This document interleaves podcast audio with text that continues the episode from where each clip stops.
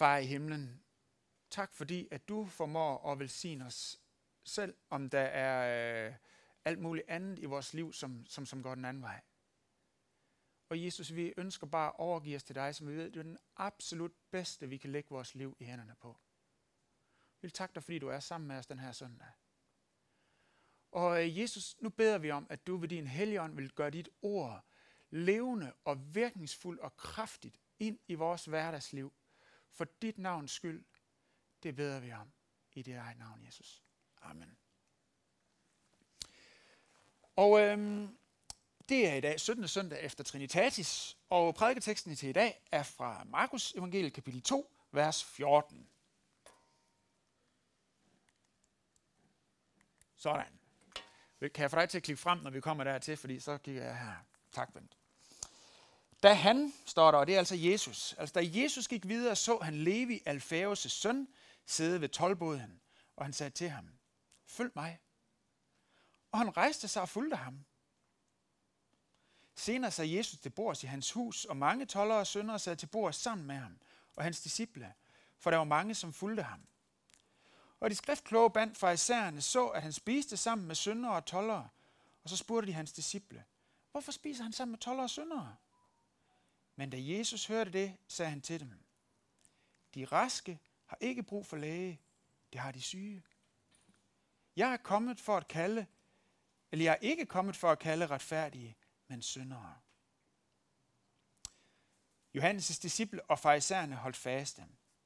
Der kom der nogle til ham og spurgte, hvorfor faster Johannes' disciple og farisæernes disciple, men dine disciple faster ikke? Og Jesus svarede dem, kan brudesvendene faste, mens brudgommen er sammen med dem? Så længe de har brudgommen hos sig, kan de ikke faste. Men der kommer dage, da brudgommen er taget fra dem, og den dag skal de faste.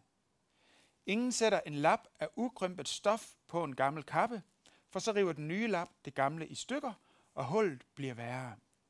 Og ingen fylder ung vin på gamle lædersække, for så springer vinen sækkene, og både vin og sække ødelægges. Nej, ung vin på nye sække. Det er Herrens ord. Jeg tænker, vi lige så godt kunne starte med et øh, afklarende spørgsmål. Hvad er det for en for noget, når Jesus han taler om, når han taler om vin og lædersække og de her ting? Hvad er det for noget?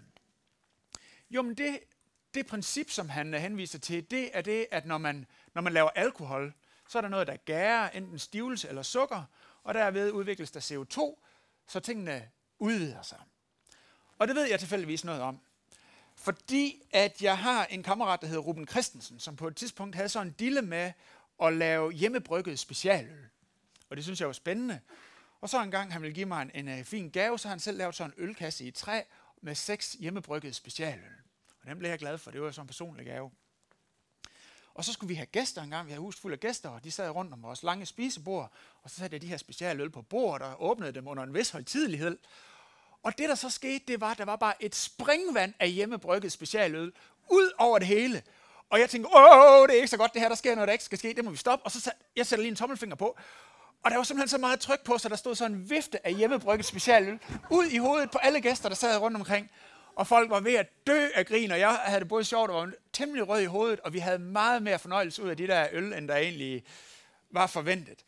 Der var tryk på. Der var meget tryk på det, siger jeg bare. Og det er jo det, som øh, folk vidste på det her tidspunkt, fordi de selv lavede deres vin og deres vindruer. Og Jesus han siger, ligesom I gør, når I gør det, så tager I sådan en ny og frisk lædersæk. Og når jeg så hælder frisk vin ned i, så udvider det sig selvfølgelig, når det gærer, men fordi sækken også er frisk, så kan den også holde til at udvide sig. Men når man så tømmer vinen af og vil lave et bryg mere, og hælder ny vin på, så kan sækken ikke udvikle, udvide sig mere. Så hvis man gør det, så springer sækken. Og så bliver både sækken ødelagt, og vinen går tabt, og det hele. Og det Jesus han siger, det som hans pointe med det her billede, det er, at det nye, som jeg kommer med, siger han Jesus, det springer simpelthen jeres gamle forståelsesrammer. Det nye, som jeg kommer med, det er langt uden for boksen. Så man bliver simpelthen nødt til at være klar på at tænke uden for boksen, hvis man ikke vil gå glip af det. Og det første spørgsmål, vi kunne stille i dag, det er, er vi så egentlig okay med det? Er vi okay med det?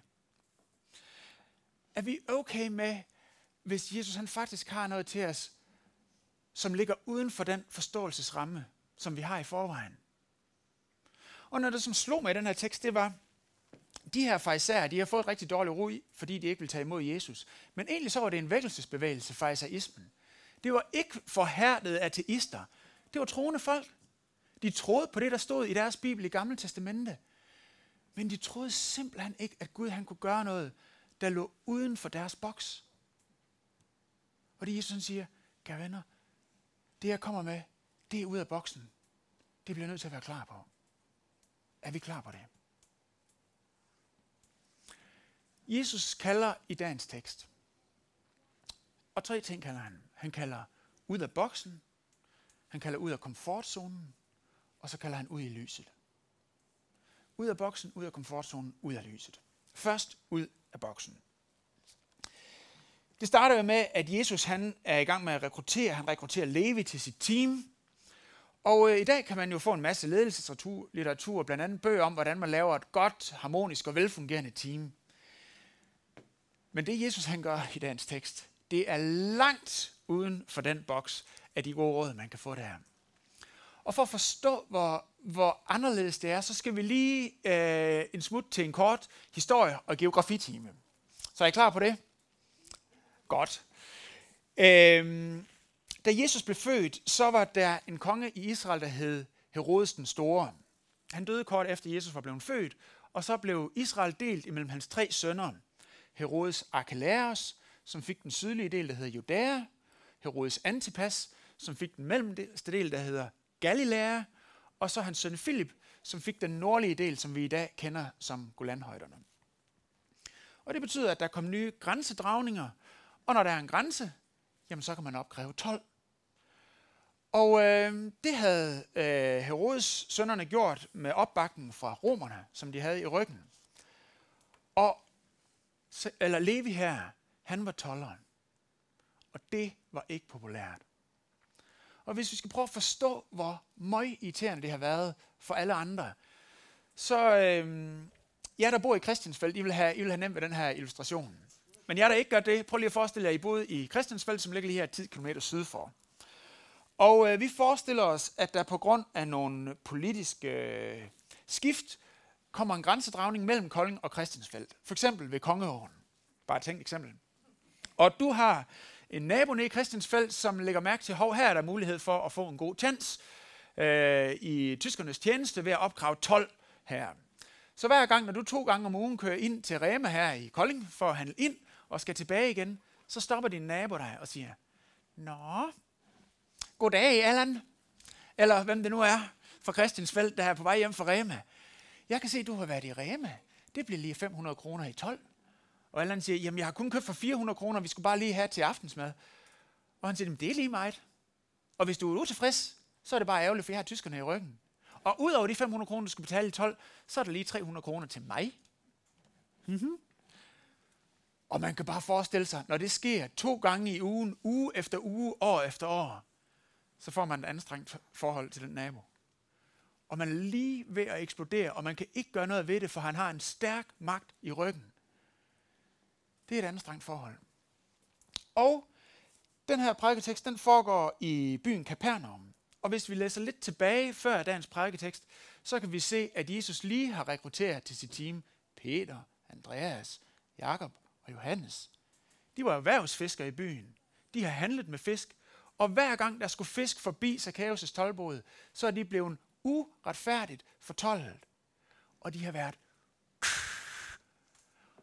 og ikke nok med det, for lige at gøre det endnu værre, så på et tidspunkt så rekrutterer Jesus en fyr, der hedder Simon Siloten. Og Siloter, det var guerillakrigere på det her tidspunkt. De havde en politik om, at vi skal smide romerne ud af det her land ved at lave terror og guerillakrig, så de gik altid rundt med sådan nogle små knive i ærmet, som kaldes øh, sikarier, så de lige kunne snigmyrde nogen, blandt andet så nogen som Zacchaeus. Og alle de her folk har Jesus rekrutteret ind på sit team og siger, dem sætter vi lige sammen, og øh, det skal der nok komme noget godt ud af. Det er langt, langt, langt, langt uden for boksen. Zacchaeus, han var toller, han var foragtet, han blev anset som uhederlig. Man kunne ikke engang få en toller til at vidne i retssag. Og så sætter de de her sammen, for eksempel med sådan en som Simon Siloten, som lige har en kniv i ærmet. puha, det har givet spændinger. Det var langt, langt uden for boksen. Men Jesus han ved, at den vision, som han kommer med, er langt større og langt kraftigere end deres bokse. Det Jesus han kommer med, det ved han, det er så vidunderligt nyskabende. Så de gamle begrænsninger ikke længere skal være begrænsende for det nye, som han kommer med. Det er langt uden for boksen. Og Peter og Andreas og Levi, de har haft en stejl læringskurve. Så det har også været langt ude af komfortzonen. I sidste uge, nu skifter vi lige spor. I sidste uge, der havde jeg et møde med to iværksættere her fra menigheden, som har fået et kald på deres hjerte om at starte et nyt diakonalt arbejde op. Og det skal I lige høre om. Jonas og Stephanie er I inden for hørevide. Dejligt. Tak, Jonas. Prøv lige at komme herop og fortælle os, hvad det er, at I har taget initiativ til. Jeg holder den her. Jamen altså, vi vil gerne lave en øh, børneklub, øh, eller en legestue, eller hvad man kan kalde det, øh, for øh, forældre, og øh, ja, hvor der sådan er lidt sjovt at være, og hvor man kan skabe mulighed for, ja, nemt at, at have noget nærvær mellem øh, børn og forældre. Det er noget af det, der måske er en udfordring for os. Øh, I dag der har jeg rendt rundt og prøvet at få en masse kabler til at fungere, og haft lidt tid på panden og lavet digitalt sangark og sådan noget der. Og den følelse, der er med at styrte rundt og ikke rigtig have overblik og styr på tingene, og have tid til øh, både at tjekke sin mobiltelefon hele tiden, og øh, ja, alle de her ting, som man kan opleve som øh, svært som forældre, det er noget af det, som vi også ser. Øh, og øh, ja, det er noget, vi brænder for os at øh, skabe rammer for, øh, både for måske os selv, men også for folk, som er udsatte Kolding. Øh, vi har vi har, sådan, vi har været nysgerrige på det, vi har besøgt en masse mennesker, og fundet ud af, at der er cirka 2.000 øh, øh, børn i Koldingområdet, som, øh, ja, som man har stemplet som øh, udsatte, øh, socialt udsatte. Mm. Og øh, nogle af de her mennesker, dem vil vi gerne øh, ja, give noget inspiration til, hvordan de kan måske lige øh, kigge lidt øh, mere på børnene, måske synge lidt med børnene, måske øh, ja, øh, give dem øh, mere nærvær på forskellige måder. Og det synes vi var spændende. Så vi lige nu der er vi i gang med at både at google og mødes med nogle rigtig kloge mennesker, og øh, øh, vil gerne øh, starte det op som et øh, digitalt initiativ i starten. Øh, under corona, så er der rigtig mange legestuer og børneklubber, der er lukket. Øh, og øh, det går vi i gang med i de næste par måneder. Ja, kan jeg sige helt kort. Hallo. lovet. Fantastisk. Fantastisk initiativ. Skal vi ikke lige give dem en hånd, var? Tak, Jonas.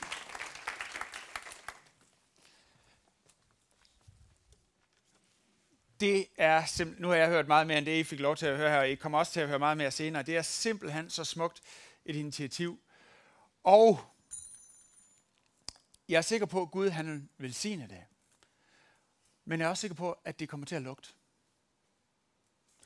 Og øh, det udtryk har jeg fra en øh, kollega, jeg havde engang, jeg arbejdede i en virksomhed i Randers, og han var engageret i en del øh, socialt arbejde i Kolding, nej, i, øh, i Randers Nordby. Og han sagde øh, sådan her til mig, kan jeg huske, når man begynder at røre en spand lort, så begynder det at lugte. Og med det mente han, at når man begynder at behandle menneskelige sår, så kommer der bare masser af lige i lasten frem. Familiemæssige lige, økonomiske lige, sociale lige, og der er en hel masse ting, som man lige pludselig står også med et, øh, et ansvar et kald til at gå ind i. Og øh, jeg tænkte bare, da jeg i starten af den her uge begyndte at, øh, at meditere over den her prædiketekst, og havde det her i baghovedet, det er fedt, men er vi klar til det? Er vi klar til det i Kolding Valmhed? Er, øh, vi, vi har en klynge ude i Vonsild, og øh, jeg tænkte, er vi klar til, at folks uropdragende børn kommer og smider jord fra blomsterbedene i vores øh, badebassin? Er vi klar til at, øh, at betale for en ny kirkesal, hvis dem, der kommer, det ikke kan være med til at betale det? Er vi klar til i vores cellegrupper, når jeg ringer rundt og spørger, er I klar til at tage den her familie? Ah, vi har det lige så hyggeligt. Er vi klar til det? Er vi klar til det? Jeg er ved at læse en bog, der hedder Leadership Pain, og den har en grundlæggende tese, som går på, at al forandring medfører en smerte. Fordi når ting forandrer sig, så er der et tab af noget, der var engang, fordi tingene har forandret sig. Og så er man i en ny situation, og et hvert tab vil også medføre smerte. Så pointen er, at enhver forandring medfører smerte. Og så siger han, forfatteren, at vi kan kun vokse i, den, i det omfang, vi er villige til at processe smerte. Det er simpelthen loftet for, hvor meget vi kan udvikles, forandres og vokse. Og øh, spørgsmålet er, skal vi ikke bare sige, vi vil ikke vokse mere? Vi, er, det, vi, vi har det jo godt. Alle kender alle. Det er overskueligt. Og vi har et godt sted. Og det, det, vi har arbejdet for at komme hertil. Lad os sige, lad os sige, vi slår lejr her. Vi, øh, vi, vi, vi tager ikke imod mere, vel? Hvem har lyst til tab og smerte? Er vi klar til det? Er vi klar til at blive kaldt ud af boksen og ud af komfortzonen? Og øh, helt personligt, da jeg begyndte at meditere over det her, den her prædiketekst i starten af ugen, så oplevede jeg bare, at Gud han sagde til mig, Mads Peter, de raske har ikke brug for læge, men det har de syge. Mads Peter, jeg er ikke kommet for at kalde retfærdige, men syndere. Og Mads Peter, bottom line, så handler det her ikke om jeg er i gang med at gøre noget smukt i Kolding, for at nå ud til mennesker, for at hjælpe mennesker og give mennesker en ny start. Bottom line, så handler det her om du vil være med. For jeg er i gang.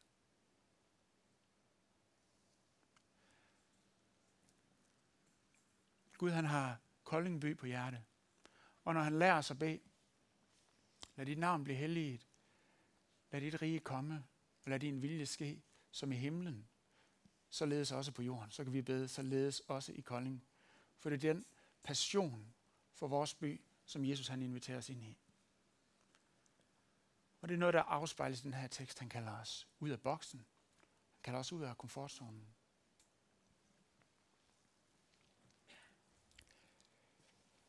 Da Jesus gik videre, så han Levi, Alfæus' søn, sidde ved tolvboden. Og han sagde til ham, følg mig. Og han rejste sig og fulgte ham. Jeg har, øh, jeg har tænkt over, hvad verden, hvad verden er det, der hvad, hvad verden er det ved det, Jesus siger, der er så dragende og så overbevisende, at en voksen mand på baggrund af en samtale, der består af to ord, rejser sig midt på sin arbejdsdag og tager en beslutning, der er så stor, at det kommer til at forandre resten af hans liv. Hvad verden var det, der skete i den samtale? Og øhm, hvad, hvad er det, der har været så dragende ved Jesus? Hvad, det, der, hvad var det, der gjorde det? Hvordan kunne Levi tage sådan en beslutning på så kort tid? Og øhm, hvis, vi, hvis vi prøver at kigge på Levi igen, han har været ud, øh, genstand for public shaming på grund af den person, han var, på grund af det, han lavede i, øh, som toller og sådan nogle ting. Og han har, været, han, han har prøvet på at, at få tingene til at hænge sammen. Han har tænkt, hvis jeg tager det her job som toller, så får jeg da det mindste en god indkomst, og så er der nogle ting, der kan lykkes, og så bliver det på bekostning af noget socialt. Og, men jeg prøver, jeg skal have det her, jeg skal have mit liv til at hænge sammen.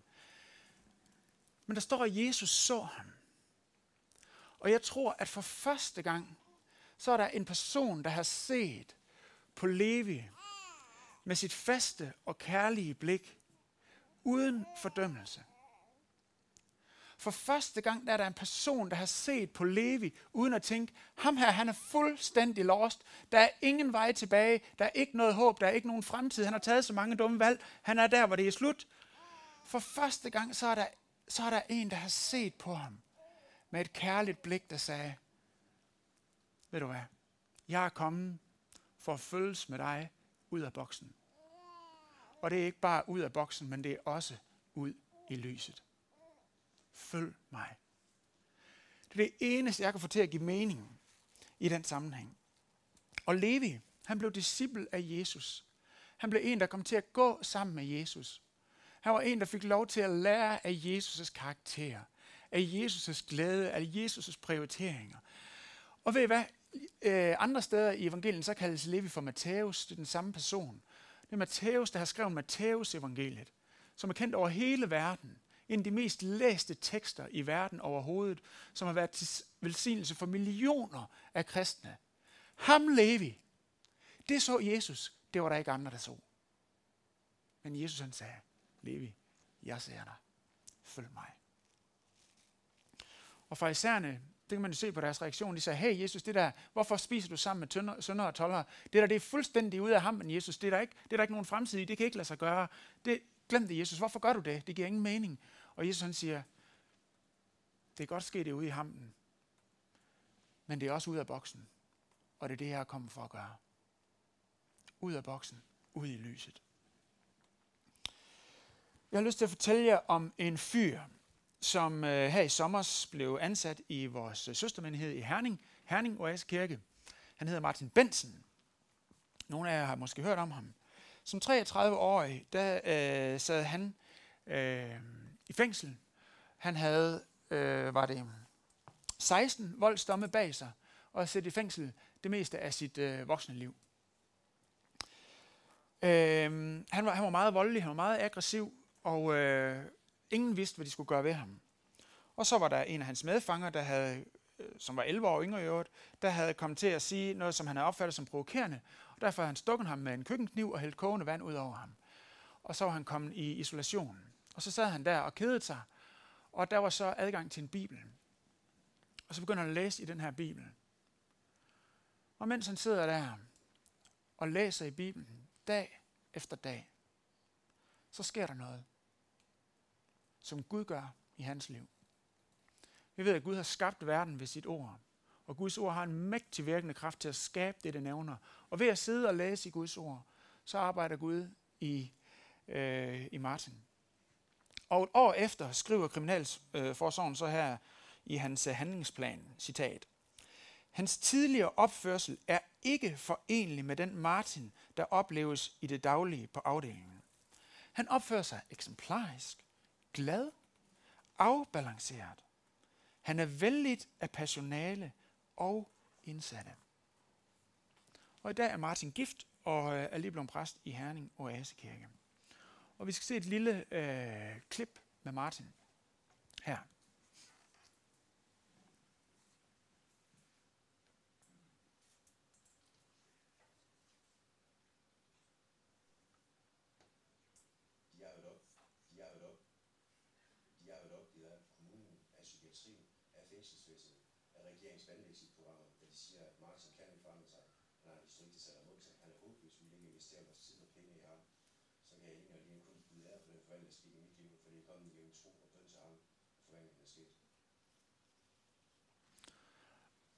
Og det var den Jesus, der mødte Levi.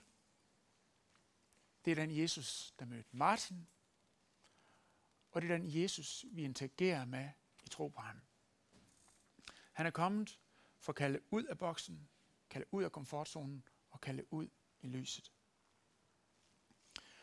Og øhm, teksten her slutter med, at Jesus han taler om det her med nyt og gammelt. Gamle sække, nye sække osv. osv. Og pointen er, at en gang imellem så er der noget, noget gammelt, som simpelthen ikke kan rumme det nye, som Gud han har til os.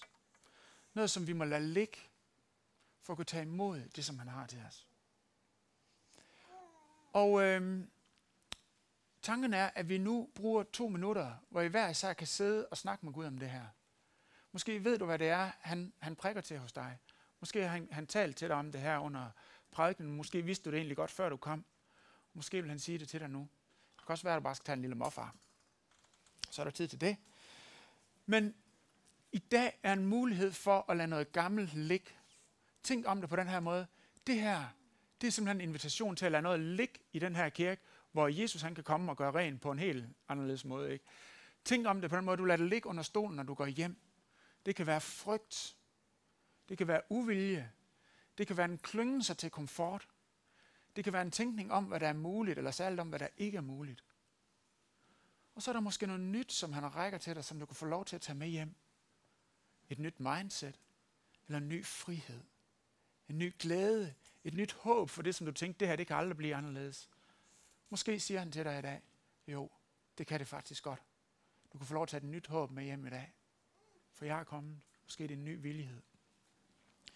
Så Martine vil øh, lige spille lidt musik for os, og så kan vi se, hvad jeg at sidde og lige meditere lidt over det, reflektere, og så slutter jeg af med at bede om lidt. Værsgo.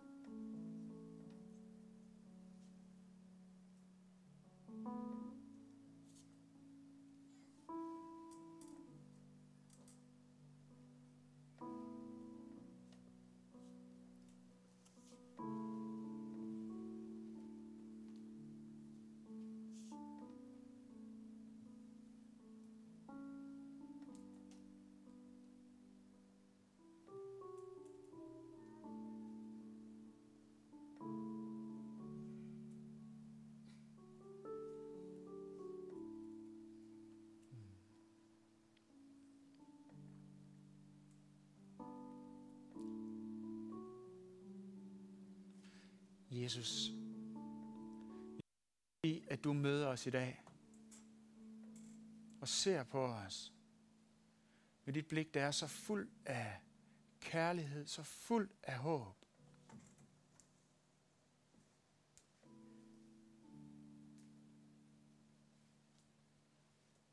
Og Jesus, tak fordi, at du kalder os til at lade, lade måske noget ligge som vi godt ved, det, det kan vi ikke tage med videre herfra. For det, det er det gamle, og det bringer os ikke noget godt. Det har vi prøvet.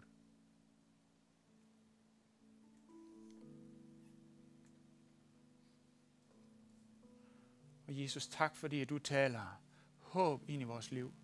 Ligesom du talte håb ind i Levis liv, ligesom du talte håb ind i Martins liv, ligesom du talte håb ind i mit liv, ligesom du vil tale håb ind i enhver, som vil løfte blikket og se dig. Tak, Jesus. Hjælp os at gribe om det, som du har givet os at tage med hjem som nyt i dag. Vi vil tage imod det som en skat for dig. Og vi ved, at der er ingen, der kan give skatter og gaver som dig. Og vi ved, at vi er på alle måder livsafhængige af det, som vi får fra dig. For du er vores frelser, og ingen anden kan tage os med ud i lyset.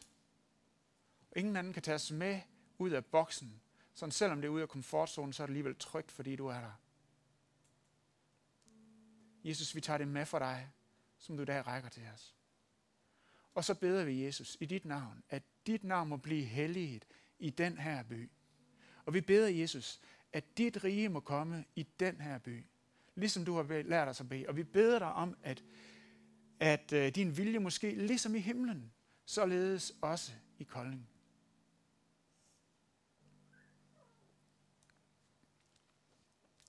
Jesus, tak fordi, at du møder os i dag.